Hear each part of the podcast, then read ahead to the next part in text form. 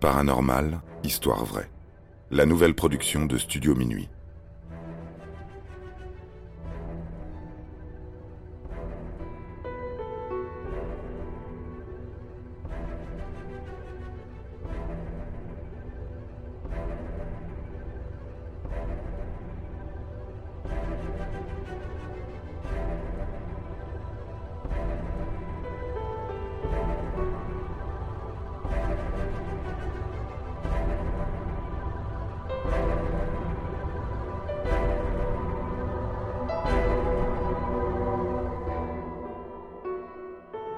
L'épidémie dansante de Strasbourg.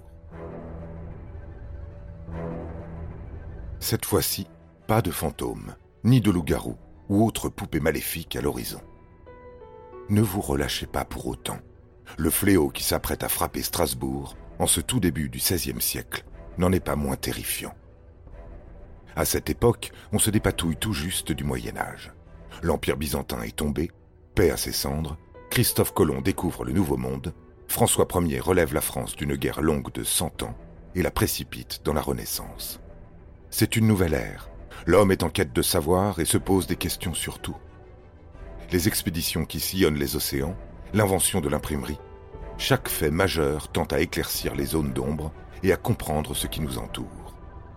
On en viendrait à craindre qu'il n'y ait plus aucune place pour l'inexplicable, l'irrationnel et le mal invisible.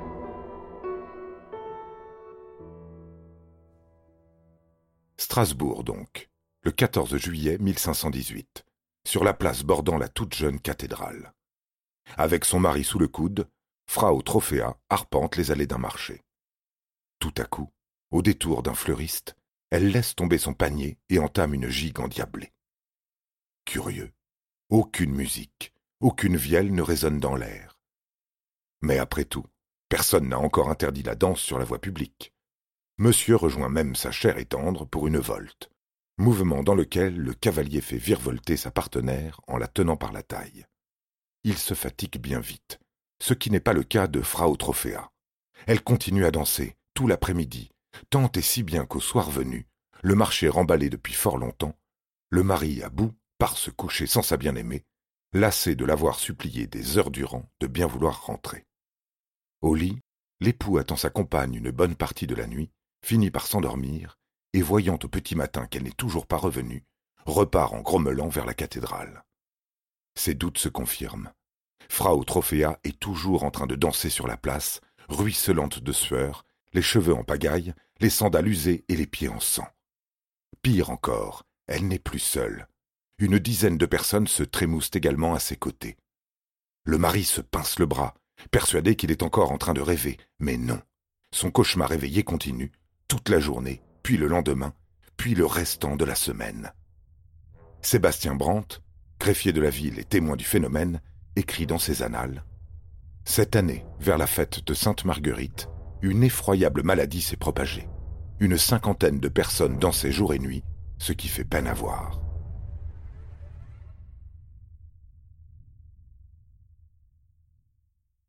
Le 25 juillet 1518, ils sont désormais des centaines à danser sans pouvoir s'arrêter. Tous ceux qui s'en approchent finissent eux aussi contaminés. Des femmes, des hommes, des enfants. De grandes rondes se forment, les visages qui les composent sont accablés de fatigue. Le conseil de la ville, bien à l'abri, convoque d'abord les familles des malades. À défaut de les raisonner, elles sont tenues de les surveiller si perd connaissance, de les nourrir et de les abreuver, le temps que les médecins trouvent un remède. Parlons-en justement des médecins. Il n'y en a pas un pour être d'accord avec l'autre. C'est la chaleur de l'été qui fait bouillir le sang. Non, c'est la conjonction de Vénus et de Mercure, alignée au-dessus de la Lune, qui barbouille l'estomac. À moins qu'il s'agisse du mal de la Saint-Guy, patron des épileptiques, pouvant rendre dément le plus sage des enfants. À défaut de trouver l'origine, les autorités décident de combattre le feu par le feu. Elles font construire sur la place de la cathédrale un promontoire et y invitent des troubadours à jouer vingt-quatre heures sur vingt-quatre. Telle une fièvre brûlante qui disparaît à mesure que les corps transpirent, les danseurs finiront par s'épuiser et tout rentrera dans l'ordre. Belle idée sur le papier. Grossière erreur dans les faits. La musique incessante envoûte les Strasbourgeois, jusque dans leur maisonnée. Comme subjugués par le chant d'une sirène, ils rejoignent les rangs de la troupe, s'élevant désormais à quatre cents malheureux. Changement de plan donc. On les place en quarantaine. Des groupes de personnes sont enfermés dans des caves ou dans des hangars, et le Conseil interdit toute pratique musicale à Strasbourg. Début août, le premier que l'on voit danser dans les rues finira au bout d'une corde.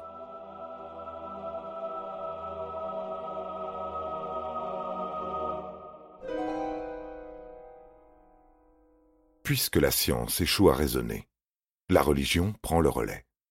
Au cours de leur prêche, les hommes de Dieu invoquent un fléau, répandu par le Seigneur lui-même, punissant les pécheurs. La seule guérison possible est dans la rédemption. Des convois de malades sont envoyés en pèlerinage. Les voitures attelées voyagent jusqu'au sanctuaire de Saint-Guy à Hollenstein. Là, les danseurs écoutent les chants des prêtres, prient à leur tour devant un autel et n'échappent pas à la quête pécuniaire. Pas de salut si leurs poches sont vides. Est-ce alors grâce au grand air, aux messes interminables, ou à Saint Guy lui-même, pris de compassion pour ses fidèles Toujours est-il qu'après six semaines de danse endiablée, le mal se dissipe, les jambes s'engourdissent, la fête s'achève enfin.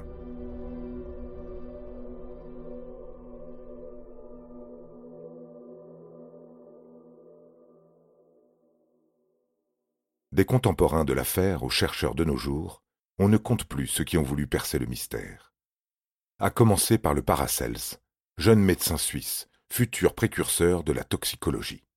Fasciné par ce qui s'est passé à Strasbourg, il se rend sur place afin d'y enquêter. Il écarte d'un revers les théories astrologiques ou miracles de Saint-Guy, et penche plutôt pour un acte de révolte. Parmi les danseurs, il recense une majorité de femmes, dressées contre la tyrannie masculine et qui revendiquent l'expression libre de leur corps. Une vision romantique, contredite un siècle plus tard par la découverte de l'ergotisme, ou mal des ardents, des champignons qui parasitent le seigle et empoisonnent le pain. Celui qui en mange se tord de douleur, assailli par les brûlures et les convulsions. Avec le temps, les historiens distinguent toutefois cette maladie des symptômes singuliers de l'épidémie strasbourgeoise. Les victimes de l'ergot étaient certes prises de convulsions, mais pas au point de danser la bourrée pendant un mois et demi. L'hypothèse la plus sérieuse défend une hystérie collective. Les pauvres de la ville souffrent d'une misère tenace et se nourrissent avec tout, et surtout n'importe quoi. Désespérés, à moitié fous, ils se seraient ainsi mis à danser, à céder leur corps en offrande pour apaiser la colère divine.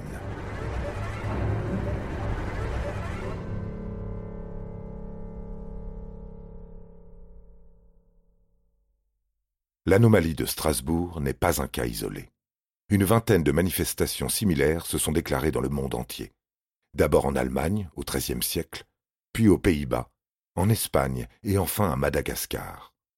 Le dernier épisode est survenu en 1863.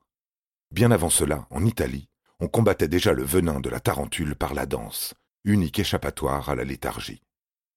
Aujourd'hui, on peine encore à expliquer cet état de transe général, à comprendre ce qui a poussé ces braves gens à se dandiner jour et nuit. Voilà deux siècles que le phénomène ne s'est plus produit dans le monde. Si cela devait arriver de nouveau, et à condition qu'il ne s'agisse pas d'une simple rêve-partie forestière, nous nous retrouverions ainsi peinés que nos ancêtres. La frénésie de la manie dansante est dangereuse. Gare à celui ou celle qui essaie de la stopper. Sans même vous en rendre compte, vous enflammerez la piste et rejoindrez la ronde.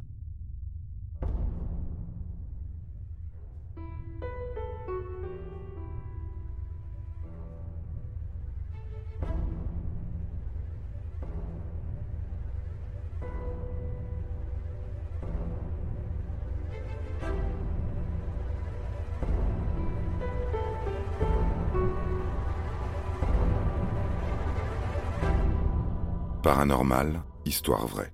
La nouvelle production de Studio Minuit. Interprétation Florent Houlier. Production John Mack. Musique composée par David Rampillon.